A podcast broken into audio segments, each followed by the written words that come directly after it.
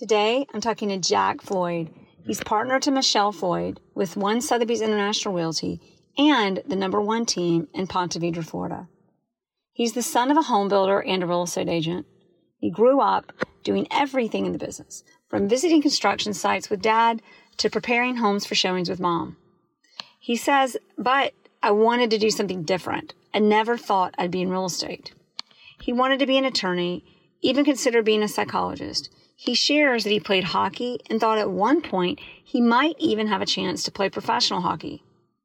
Once he was out of school, he, it hit him. He says, I realized I know real estate like the back of my hand. I've been around it my entire life. After attending Florida State, Jack joined Chubb Development as the project manager of a nine home private development in the Bahamas. He also opened and ran and sold a water sports business whose success thrived on hospitality.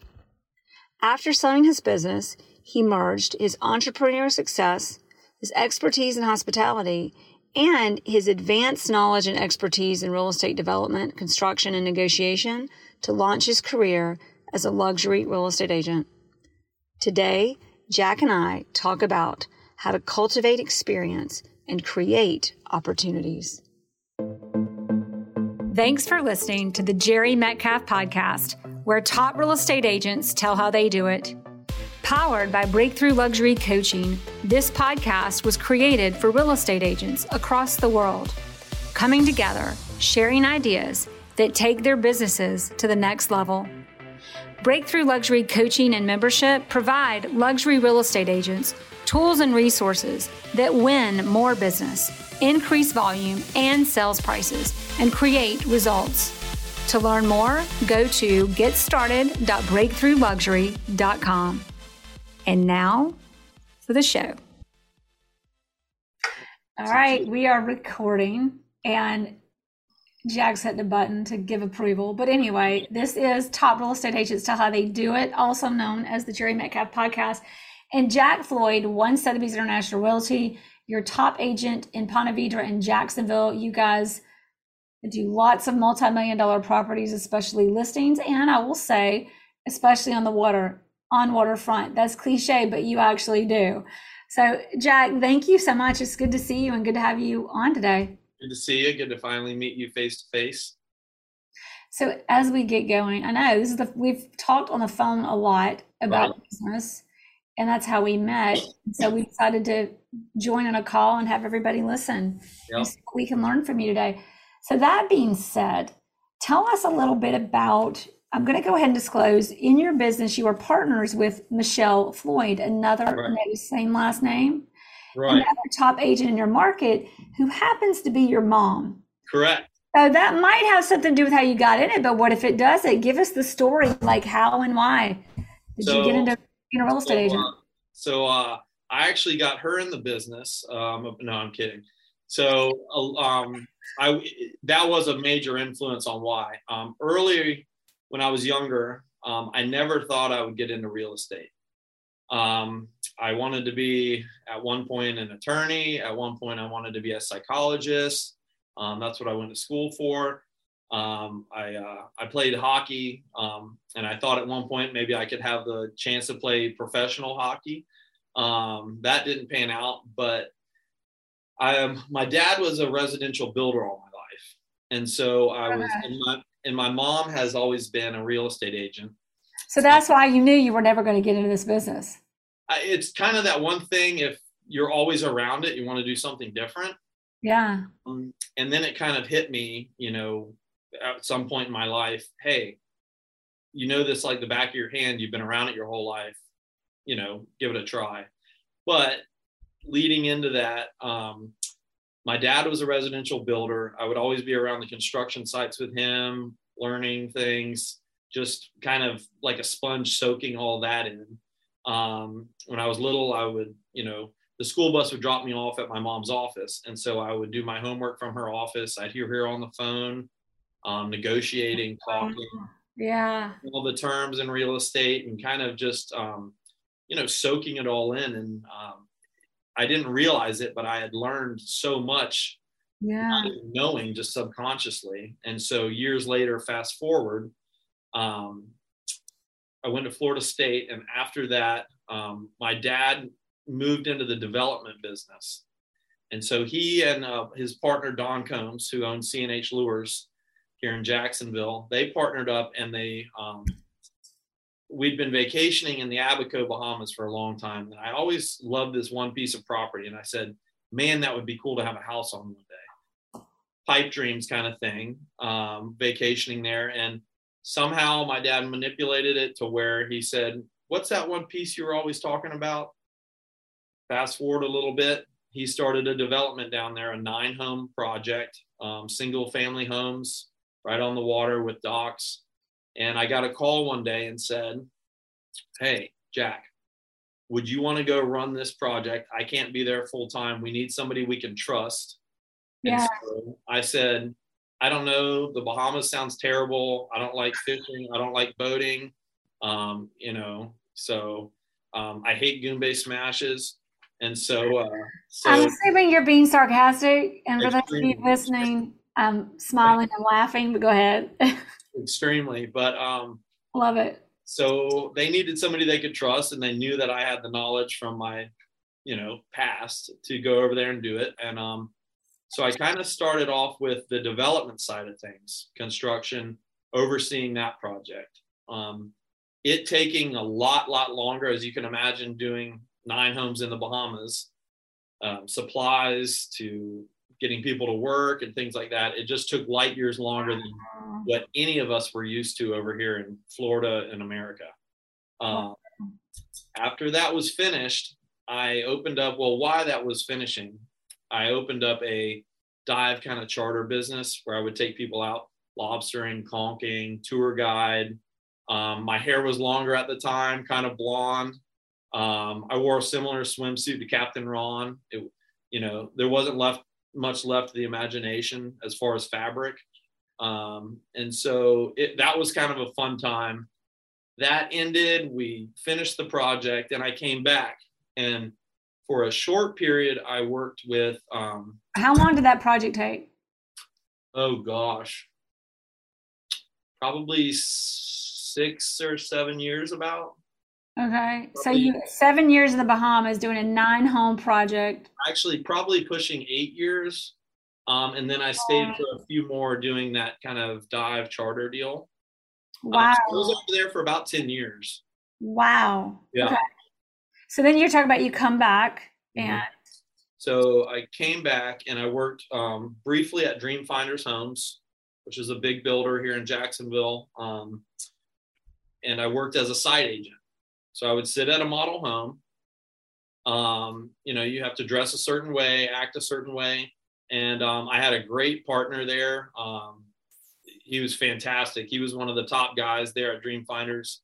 Um, and, you know, he kind of, uh, he was a big help in getting into that kind of mentality of being a site agent and selling. oh, it sounds like for somebody who was into hockey and spent almost a decade in the Bahamas, that might have been like a living hell. No offense, dream builders, but it it was sounds like it's challenging. no, it was something that I never was going to do long term. I think. Um, I think it was something getting my foot in the door for something, um, but Yeah. it absolutely wasn't. It was a big shock to the system, um, uh, going from having all that freedom to going to a very corporate kind of structured environment. Um, You're older now. Like you're supposed to be getting somewhere in life now.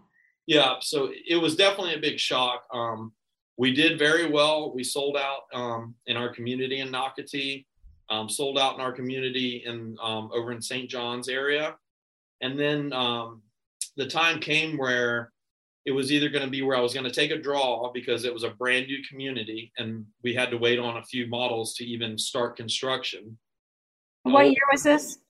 oh gosh um this was probably 2017 ish Okay. something like that 2017. You're you're working with Dream Builders on site, and you were going to take a draw. And so what happens? and i kind of said you know what or i don't know i don't remember who said what it might have been michelle um saying Mom? hey why don't you jump in here Yeah. I think what I saw was an opportunity. Um, partnering up with my mom. And so I forget what led to it, but I said, let me take the leap and do general residential real estate.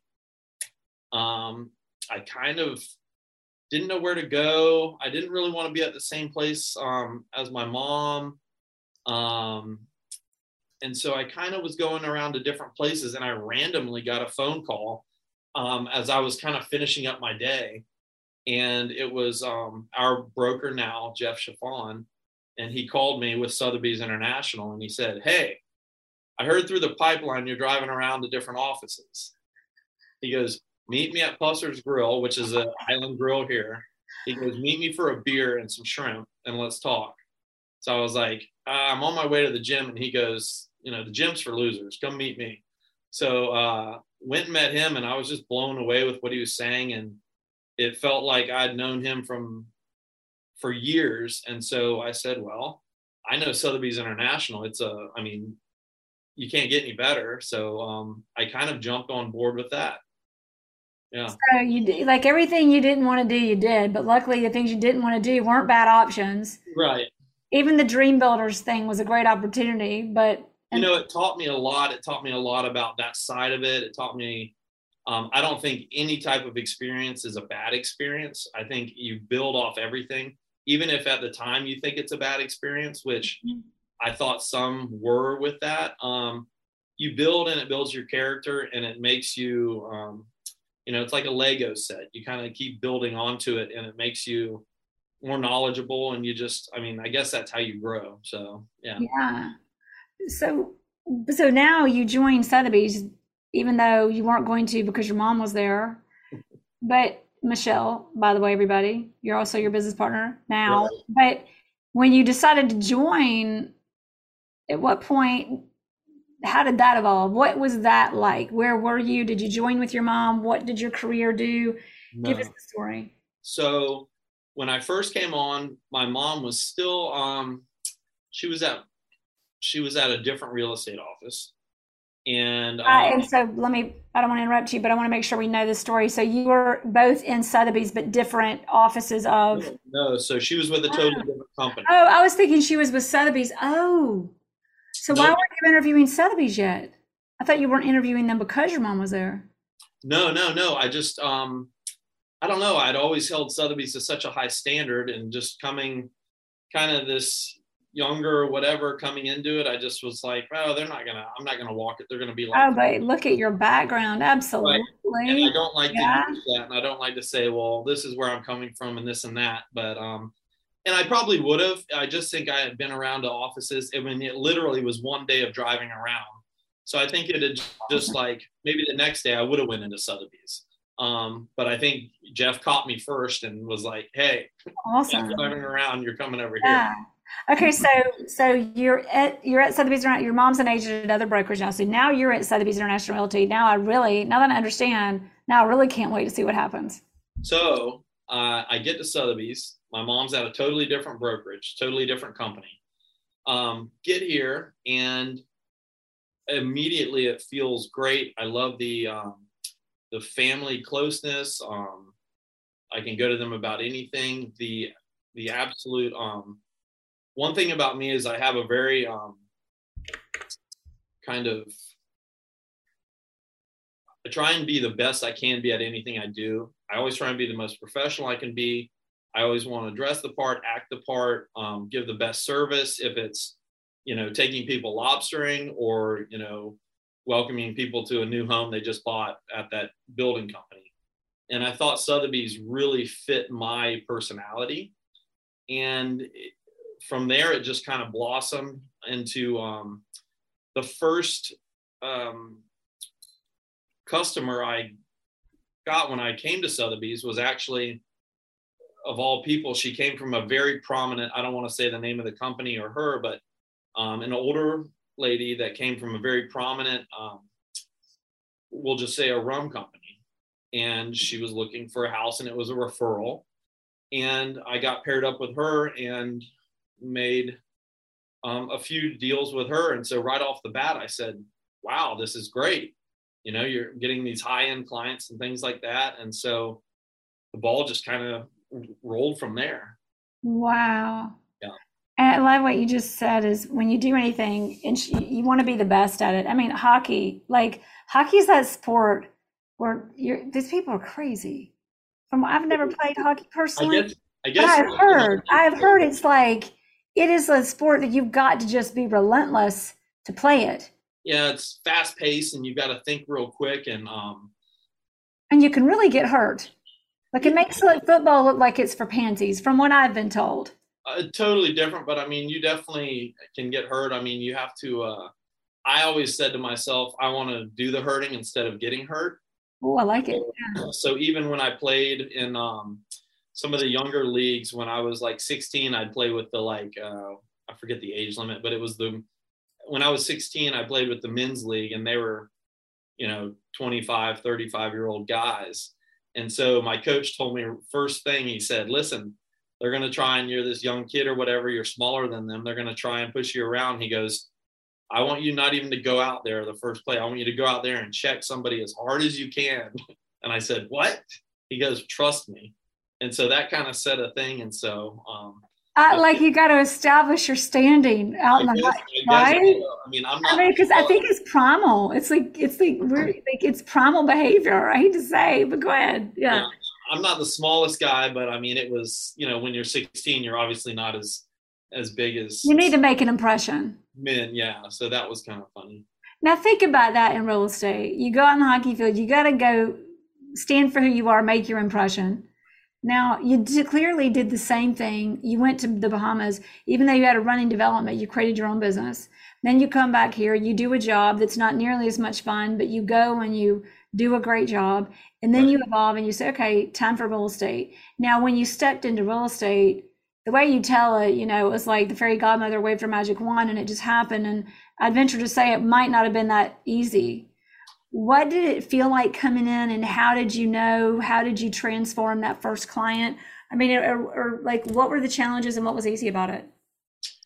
You know the challenges were and and i see so many people getting into real estate coming from a different profession and they've been at a different profession for 5 10 15 years and or some people just thinking they're going to get into real estate oh it's easy. I'm going to get my license I've got friends that you know I can sell their houses, and um, all I have to do is meet people at a house and flip the lights on.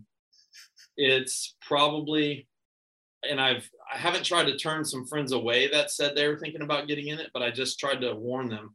It's such a difficult business to get started in and to maintain.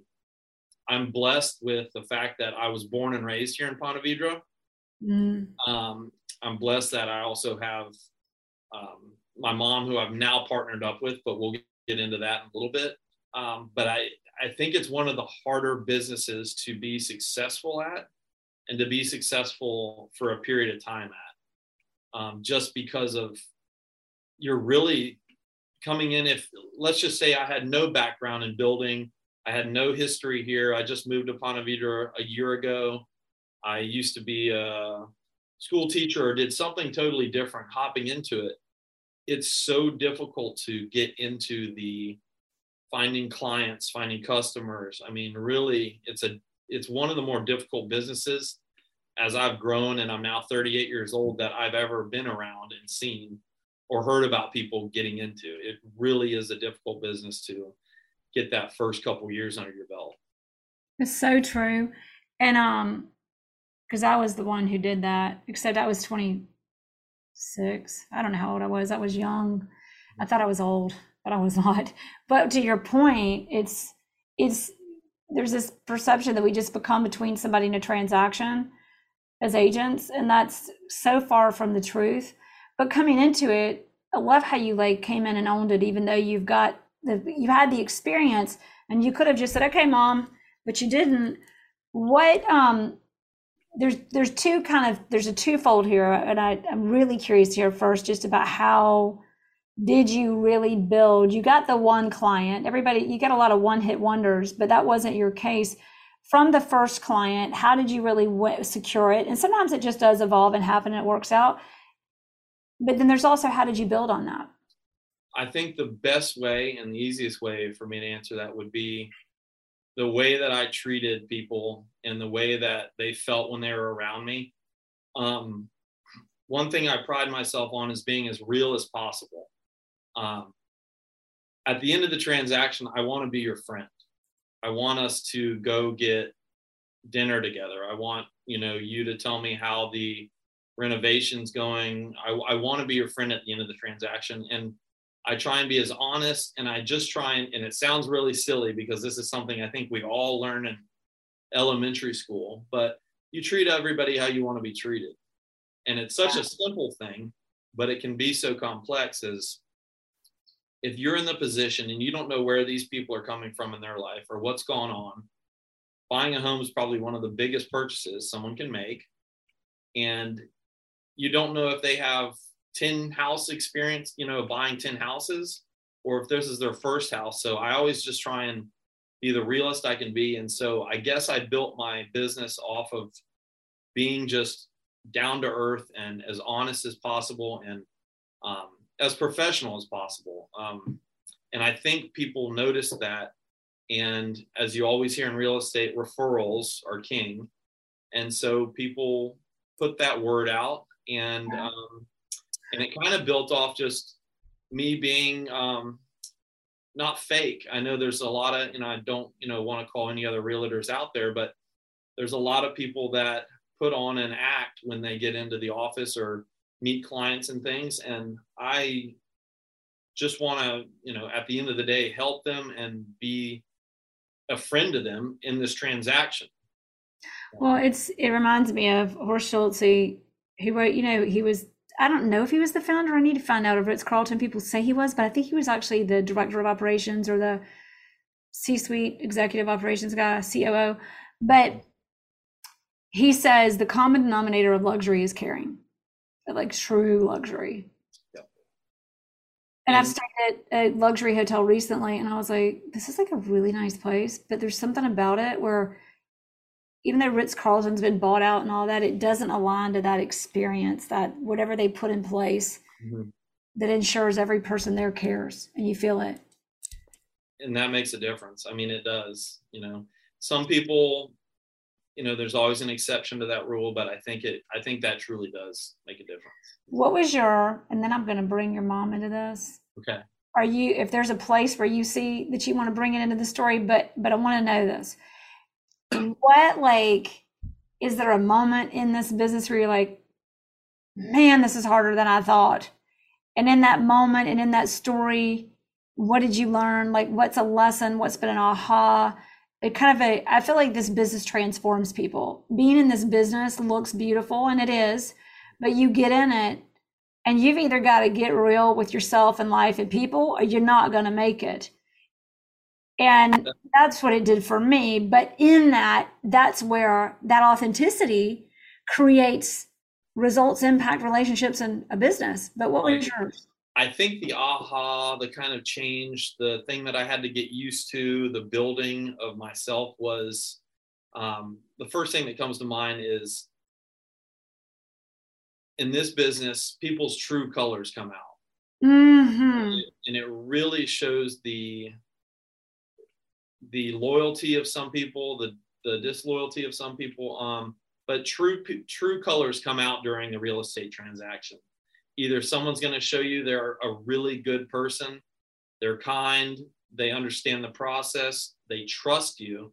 That's another thing I'd like to get into is some sellers and buyers have zero trust in a professional, especially if you have the numbers that show it, the the history that shows it. They still think, you know, they're, you know, they'd probably tell a brain surgeon how to do the operation before they went under. Um, but the biggest aha was the true colors that comes out and the fact that I um, early on I would take things personal.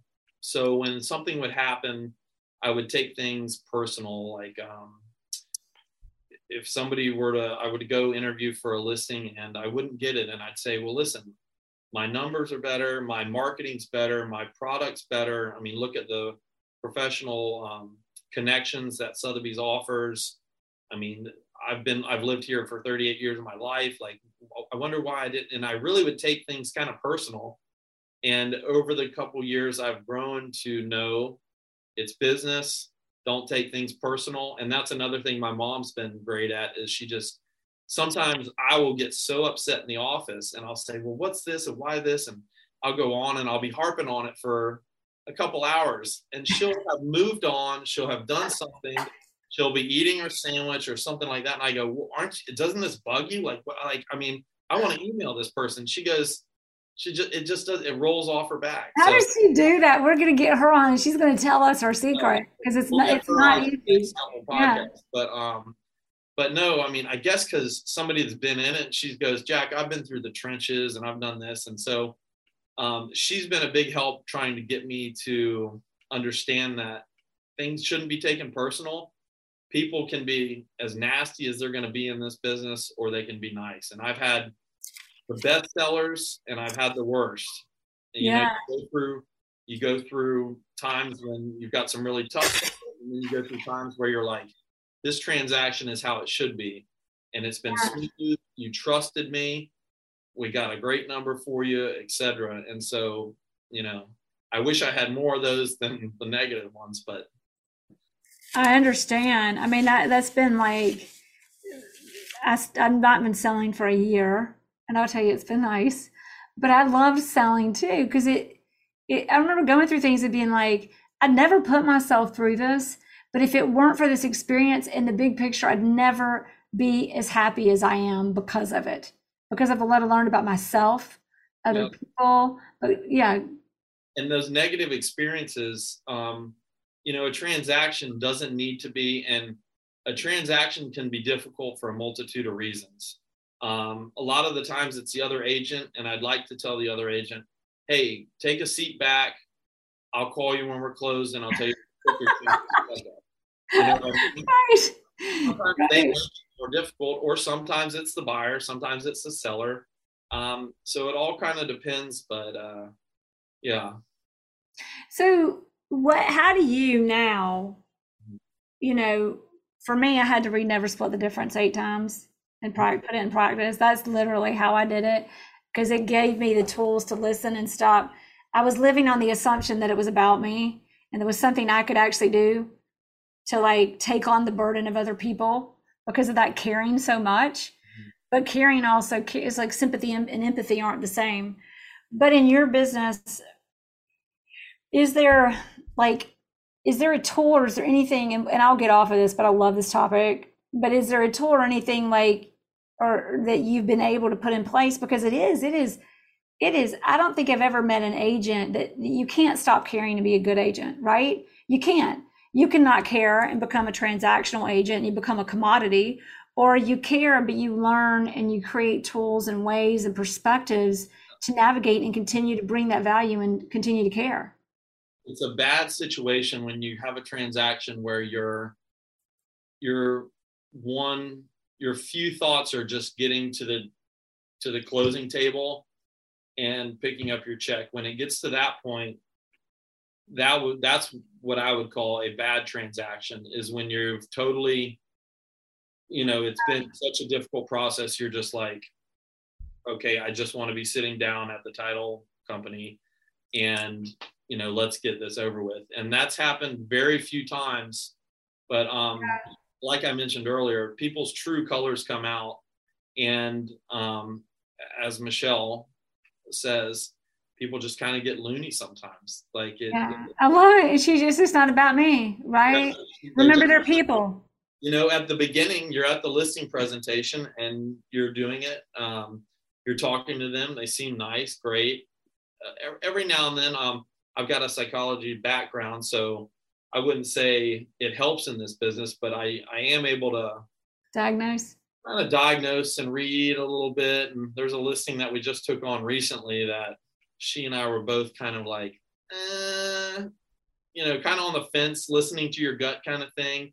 We right. took it, probably shouldn't have taken it. Um, so we're going through that now. But um, yeah, it's it's it, the good ones outweigh the bad ones, and it's always just earlier when you when you're so happy when you get to the finish line, and then they call you um, a week later and say, "Are we still going for that steak or whatnot?" And um, so that's really the nice part of it. But yeah.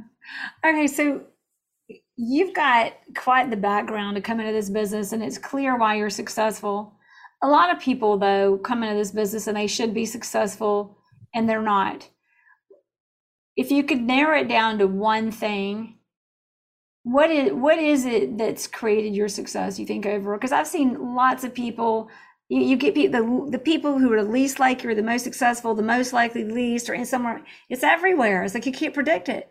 What if is yours was, if it was one thing i think it would and i like it sounds silly talking about yourself but i think if it was had to be one thing which i don't believe it is it's a multitude of things but if it had to be one thing i believe it'd be my personality. Um, I'm extremely easygoing, but I'm extremely knowledgeable and I'm extremely competitive. Um, I've always wanted to be the best, but I also am extremely laid back. I know when to kind of jump into the fire and I know when to kind of take it easy. Um, I know how to calm people down. If you get a inspection report that looks crazy, I, I can calm you down. So I think it would be my personality is what's kind of carried me over to that next step. It sounds like knowing, kind of like the Serenity Prayer. You know the thing, you know what you can make a difference in. I don't know, I can't remember the prayer exactly right now, but you know what you can affect, you know what you can't, and you have the you you know the difference. Yeah, yeah, and you know your strong suits and whatnot. But mm-hmm. that's it. Might be my personality. Um, the other things that really kind of I think have um, been an attribute is my I'm extremely attention to detail and I, I want everything to be perfect and I want everyone to be happy. Um, I really, I think if everyone's kept happy through a transaction, and when you see someone getting a little on the fence and you can see them getting a little worried, it's good to take a step back and just make them be at ease. And so, um, even when I was little in elementary, middle, high school, I always wanted everyone just to be happy. So I would, um, I guess you'd consider me the class clown back then, is how you'd label that. But it was because I wanted people to be laughing, and even the teachers would laugh, and I'd make them happy. And um, you know, it wasn't the time and the place at a lot of things. And um, I think in elementary school it was where I wanted to make people happy, and so it got to a point where I had a desk in the principal's office. But the principal, all the office administrators loved me. The principal loved me. Um, they got me for Christmas my own coffee cup for the principal's office. Oh my God, that's awesome. Actually went to breakfast with the principal and would hang out there. And so it was like they didn't think I was a bad kid and I wouldn't get in trouble. They just, it was too disruptive. So they're like, here. so that, that, that's called a charmer. Like yeah, they get sent to the principal's office. It's like you got the principal actually looked forward to you getting sent to the principal's office. Is what I'm hearing. I mean, I mean that's a gift. I don't know, but I just I, I like everyone to be happy, and real estate doesn't need to be this, you know, and it, it is cutthroat a lot of times, and it's you know, but it doesn't have to be a um, it doesn't have to be a bad process. It, it doesn't have to be a stressful process. We're not reinventing the wheel. I mean, every transaction's a little different, but it's also a little bit the same. And so when you have other agents and people that kind of I'm trying to choose my words wisely. Yeah. Here to the point of where they're not helping their buyers or sellers anymore. They're causing more trouble than needs to be. Well, and sometimes it's to prove their value, which is really. And that's one of them. And they think they're proving their value. And I get it. But in the long run, you know, don't walk into the house and the first thing you start saying is negative things about it. Yeah. They, they might um, now love it. You know, they might love there's it. a le- there's a lesson. How many homes have you? And not to this isn't beat up on Realtor Day, but I think it's a it's it's like it goes back to self awareness.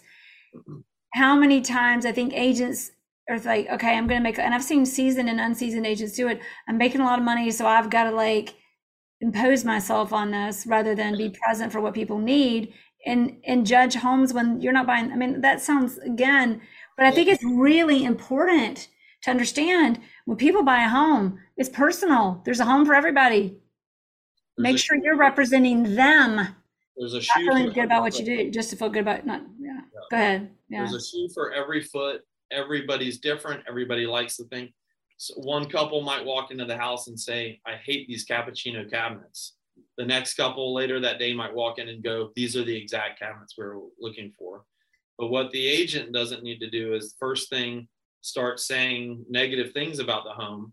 Let mm-hmm. the buyers let the let the buyers decide that. You know, I mean, you don't. There's ways. You know how many agents lose their job because they they don't like the houses the buyers like when what they like doesn't matter. But go ahead. i have seen some agents so important houses for their clients, but um, you know, it's it's it's let them decide and kind of yeah I, yeah. So we got to we got to bring Michelle into this partner and mom. But I want to repeat what we talked about. We talked about coming in this business. It's about bringing you. It's funny how people don't want the fake you; they want the real you, and showing up as that person. And when you do things, you do things in excellence. You create experiences for people, and you keep it simple it's the focus is on the positive, the joy, just like even though you were getting called to the principal's office, they, like that is the greatest example. The guy that can get in trouble in, in school, and, and was it elementary or like what grade, what grade? Elementary, elementary. I was a good, I was good in middle. I was good in high school. It got a little more serious then, right? But in elementary school, the kid who gets called to the principal's office, you get your own desk and a gift for misbehaving. I mean, that is like, there's something to be said for that. Okay, so you're an agent, you get momentum. Like, what happens and where does Michelle come in? Everybody, I keep saying this, but I want anybody to miss it. This is Jack's mom, who is also now his business partner. Michelle Floyd. And so she's been the top, you know, super agent here in Ponte Vedra for the last 35 plus years. I mean, she's really been. That was a lot of pressure. I remember seeing. Uh, on front of, on the front of newspapers when I was little, a picture of her, and they put like a superwoman cape on her, and you know this in the Business Journal, Million Dollar Agent this time, and and it's funny getting into her coming over um, to Sotheby's. she used to have in her office, she used to have behind her all these awards she's won, like all these glass awards and trophies and and I mean, it was countless ones, and it was, I mean, very, very impressive. I mean, she's been the lady in Ponte Vedra forever. And when she finally, I called her. Um, when she finally came over to Sotheby's, I said, "Where's all your all your awards and things?" She goes, "Oh, I threw those away. Like I didn't have any place to put them." So she got rid of all these accomplishments and things, and she says, "Oh, I don't care about that and this and that." And so she's always taught me from a early age as well as you know not to be showy and to be appreciative. And so you know i just thought it was funny. I mean i at least would have kept those in a closet somewhere. And she was just like oh i didn't have a closet. I needed to put something else in there. So she got rid of all these things. Well, it doesn't take away what she's accomplished or who she is and she knows that. Yeah and she doesn't care. But um getting into her so i was at sotheby's for a few years before she came over and um, obviously some of the higher ups at Sotheby's were saying, "Hey, we heard we heard about your mom. We know who she is. Any chance you could get her over here?" I said, oh, "I'll work on it. I'll try." A year went by. She said she was fine where she was. Um, and finally, I came at a different approach, and I just said, "Mom, with the contacts you know, with the experience you have, let me show you what we offer as far as marketing outreach, international relations, um, the quality of our materials. And so I showed it to her, and she goes, she was blown away because it almost was like bringing her out of the dark ages of these kind of paperback brochures and um, wow, yeah. you know, marketing. I mean, you know, just an ad in the newspaper here locally every now and then. And I just showed her, you know, look at this. And so I said, it's a no brainer. And it took a little time. And she called me one day and she said, I think I'm ready. And so I said, okay, well, I mean, come on over. And so she made the jump. Um, and we didn't work as a team for, I think, the first year. And I, I noticed it was difficult trying to cover ground as much as, you know, it was better. I was trying to find some way to have a little bit more time, and it was hard to be in two places at once and things yeah. like that. And so I forget the major reason, but I said, let me come up with the Floyd group. And she said, the Floyd group. And I said, yeah. And she said, who's part of it? I said, you and me. We're the Floyd group. Wow. She said, I thought a group needed to be like a big team of people. I said, no, it can be more than one. Yeah, it can be two people. Yeah. Um, me, I mean, for a while it was me and my other personality. Um, but, but uh, so I started the Floyd group and um, kind of got our label and started advertising us as the Floyd group. And um, well, now remember, you didn't want to be at the same brokerage with your mom. So, some point in time, you changed your mind about that, and then at some point in time, not only did you decide you guys could be under the same roof or company or brokerage, but you you led you led it, and you said, "All right, now let's be a team." How did in your business what what changed your mind? How did you resolve? How did you resonate with this way of thinking? Yeah, I think it was people in my ear talking, um, and I think it was kind of one of those things like, well enough people are suggesting it. Um, why not try it? And I mean, I love my mom and we get along great. And I mean, believe me, we have our times as well. The office loves it too when we're here together and we've got a deal going on and they love hearing us. They they when we leave, they they're cracking up and they go, "We love hearing you guys go at it." That's but awesome. We'll go at it and we'll go back and forth, and people will. It, it'll sound like a heated conversation, and then we're walking out and they go, "Oh, where are you going?" And we're "Oh, we're going to grab lunch."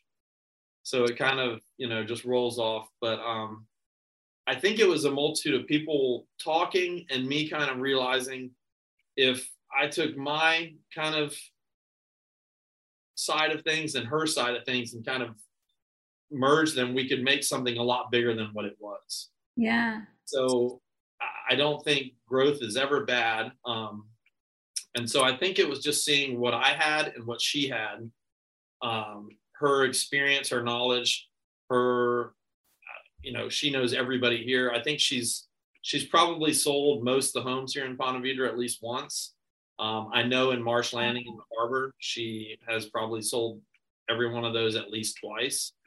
And so I said, oh. let me take my connection, her connection, and and kind of merge this and see how how large we can get. And um, it took a year or so, and then we had a pretty decent year. Um, and so it's been growing since. And I think that's kind of how it, you know, I just said, well, what could it hurt? There's a lot of agents who think about partnerships, and most of the time they don't work. Um, and then there's working with a family member, whether it's a spouse, mom, son, sibling it, it presents it i think there's a trust factor but it also still presents a lot of challenges. So what was in partnerships in general what do you think is the biggest challenge and how do you make it work? And then let's add the family factor to that or what or what what do you whatever you know in your success with it. the biggest thing about partnerships um, is personality difference. Um, I've had different partners when I worked for the building company. Um, I think the biggest thing is personality difference and expectations. So, for instance, I'm very, very thorough, very organized. I have, um, we keep hard copy files. I keep files in a software system, and I also keep files um, directly on my computer in a different system. So I've got them all organized. If I need to find anything, I know where this is, where that is from years ago.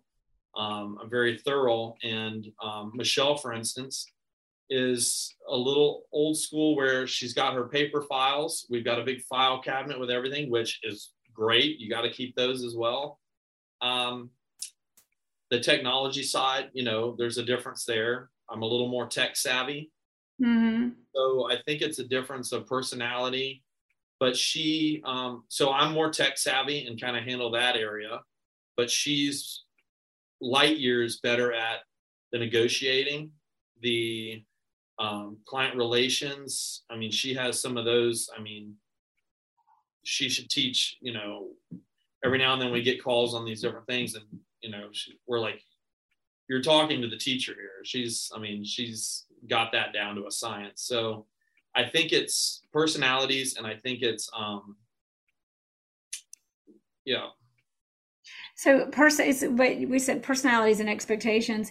And personalities, I think it's how your strengths. By that you would mean like how your strengths and weaknesses in the business overlap and, and complement. to touch back on that, Yeah. um, the expectations when when people form teams, and we had thoughts of bringing more people on to the team. I mean, that's never a bad thing. Well, it can be, and so we were going to kind of build the team and bring a few more people on. But my biggest hesitation was she and I, obviously, it's my mom, so we know each other more than anybody. Yeah. But, um, bringing other people on, we would have expectations that we pride ourselves on as far as our white glove service, Oh, yeah. our responsiveness. I mean, we, it kills me when I can't return an email or a phone call if I'm with clients. Um, the first thing I do after a few hours, I mean, I text them, I can't talk to you, but bringing people on to the Floyd group was a concern because we didn't want the name to be attached to somebody that didn't hold up the same expectations that we did. Um, and so, and at some point, if it didn't out in the community, it would reflect back to us with that label attached to them. So I think that's also the biggest concern building a group or a team is managing all those um, different personalities and hey we got a call that you didn't return this email or this person said they couldn't get in touch with you for two days or like are you checking your voicemails? So that's kind of something we thought about and we just said we handle our business just fine. Let's keep it the two of us. And it's it's run pretty smoothly Yeah, because when you say expectations, I always think about the expectations of what it's going to be like to work together, but it's also the expectations of your clients fulfilling because that's like what are we we're all here for the client we're here for the clients. You know, and it's and it's that's it you're trying to make the client happy and you know you don't want to have a team yeah you are making the client happy. We already heard your story about elementary school. Going. So we're making the client happy. I couldn't help myself. But making the client happy go on. Go you were telling us um, but we wouldn't want to get a call from the client and say hey you guys left these couple lights on or um, the back door was left unlocked or something like that or something to where then you have to go to your team member and go hey make sure you double check this or you left the chandelier on and it's you know 35 feet up and now they've got to get somebody in there to change the light bulb, and like so it's it's having to go back and just just um you know having having to be accountable and things the, like va- the value of your reputation and your and this is not to beat up on teams but it's something to be considered. When you build the kind of reputation you have the kind of clients the value number one of your the damage it does to your reputation. What is the cost of that? Number two the co- the time it costs you to correct the problem which yes problems create opportunities but it's still a problem in time. And our time you know as you become an, a successful agent I think it's interesting. and It's important to touch on is we've got people coming into the industry in a younger generation that what it took to get where you are now and what it costs to not understand that and the value to even for lack of a better word i'm just going to say associate but align with be around a top producer who has earned it and see get a fast forward up look up close look at that everybody out there who's there always always I I made the biggest mistake of not valuing that myself and growing my team. And then making sure you understand as a younger newer don't even, you don't have to be a newer agent that what that is and what it means to be a part of that. What do you do to i think empower the industry at large in our businesses? Yeah i'm not sure but you know some of the new i mean touching on it a little bit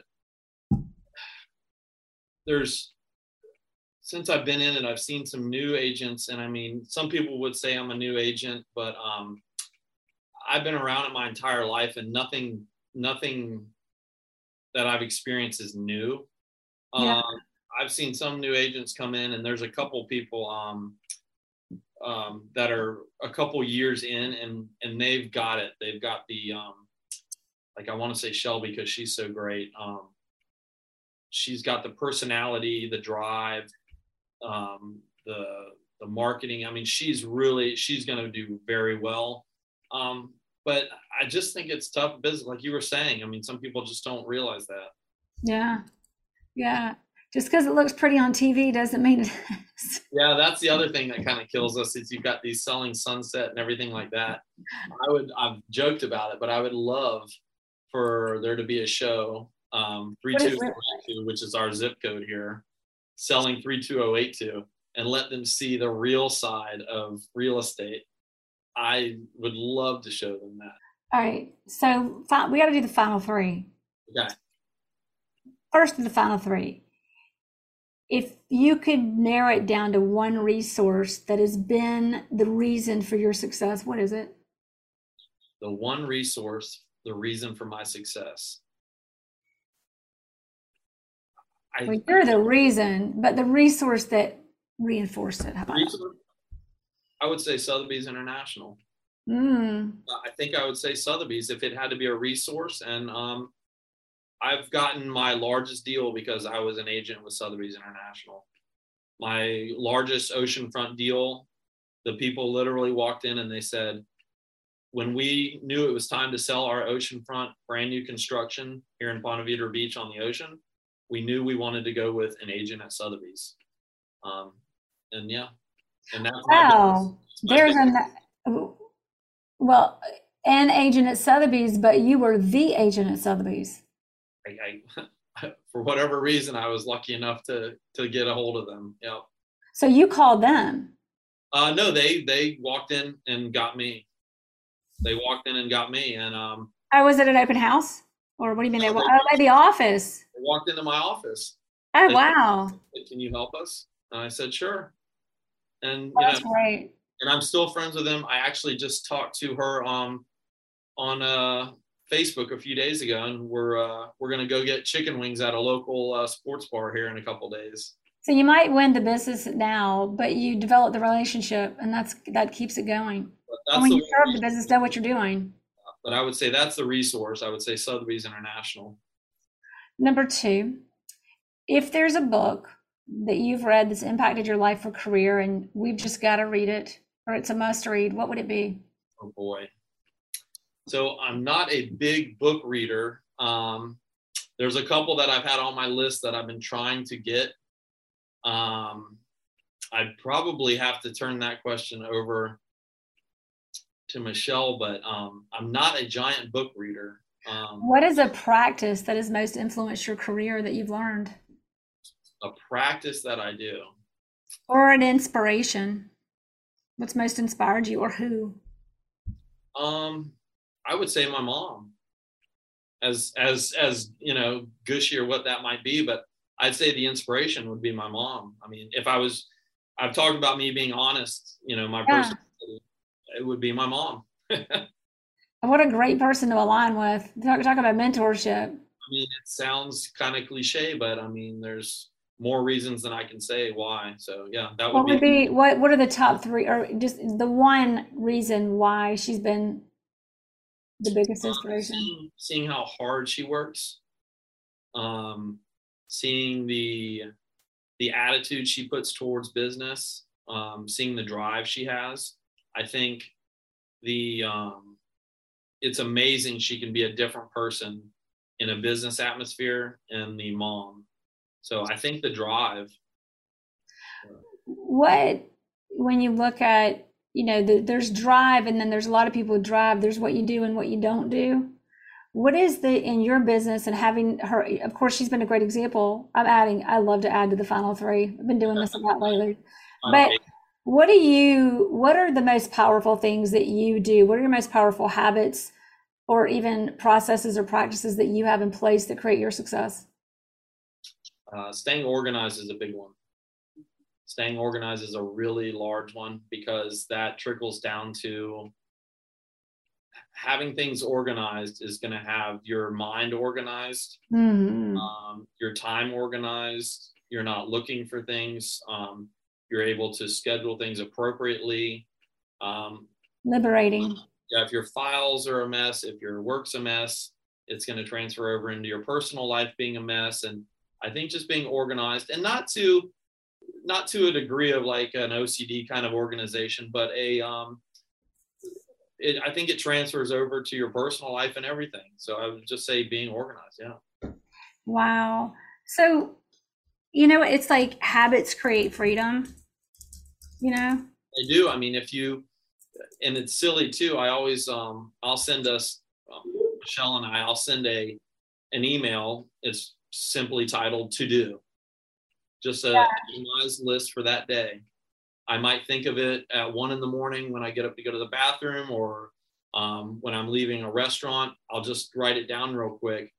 You know how thoughts come to you and then you're like, oh, I'll remember that when I wake up. Well, I get them now and I email us a just a to-do list. So I do a simple, silly to-do list and before the day's over, that needs to be checked off. And you always are adding to that during the day.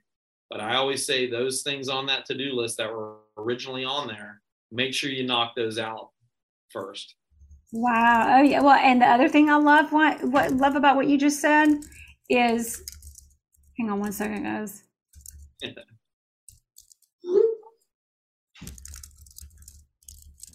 Okay, I'm back now. But due to due tomorrow I had to handle something, everybody. But anyway, we're back and we're we're closing out. I apologize. I love that real estate agents listen to this because we help get it. But the the other thing is plan tomorrow today. I mean, plan yeah, plan tomorrow today. Tomorrow starts today. Staying one day ahead. Mhm. So, and be organized. Organize is, is organ, being organized is freeing. Okay. Especially in this business. I mean, in this business, you need to be organized. And I see it so many times where, I mean, I'll get calls from agents and they'll say, I need to see this house. And I'll say, Well, I'd love to show it to you, but that's not my listing. you know, like, you know, at least get, you know, at least get that right. But Yeah.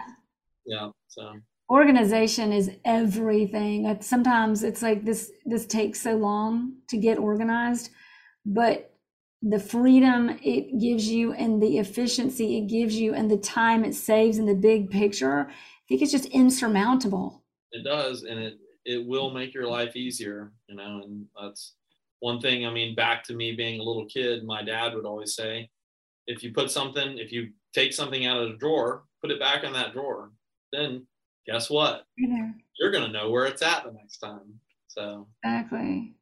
yeah Exactly. I'm going to add a question, then we're going to add the last. It'll give it'll put us in here for about five or so more minutes. Are you okay for five more minutes? absolutely Okay. So when you look at your business, you know, we haven't touched on what really when developing relationships wins you listings. But when you win listings, I'm sure you go on listing appointments, but is it always that way? Or how do you build your listing portfolio? How do you win your listings? Is it usually an appointment or is it some other avenue? as far as you know going to the appointment and how how i end up Like winning. before, you know, like sometimes when I won listings, it was, hey, we're ready to list our house. We know you're the person. Can you do it? Or they might call me to come over. But I always had to remind myself this may not be an interview. A lot of times they're just want to get the process going and don't unsell myself by Yeah. trying to like convince them to do something they were ready to do already. and that's that's a big thing as well so typically at least for me i can i can tell in their voice and it's if i already have had a relation with them if i know them if they know somebody i know and they were referred to me typically not all the time but typically that's when it's more or less hey let me tell them this is how the photos are going to go this is how this is going to go and i'm not going to do my whole spiel um, if it's somebody that's randomly called me, hey, we got your postcard. Um, we are thinking about selling our house. We're interviewing a few people. Then Yeah. you say, hey, I'm going to bring the whole shebang. I'm going to bring the listing video. I'm going to bring the uh, the whole nine yards. You know, I'm going to put on my good jacket for that day. Well, Yeah. right now, because when we started this, you said, I love this. You said it's about being the best. Make sure you dress the part, act the part, and serve for the part.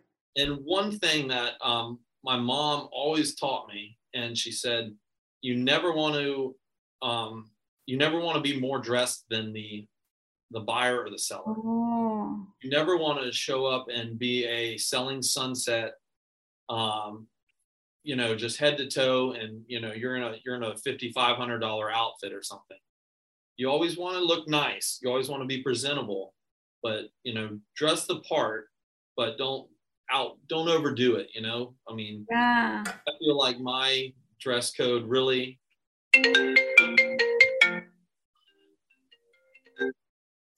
I'm sorry, I got a phone call.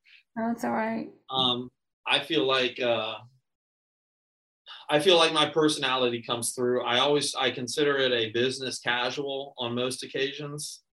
Um, you know, a pair of nice loafers, a nice pair of jeans, and a, a, a jacket or something that was Yeah.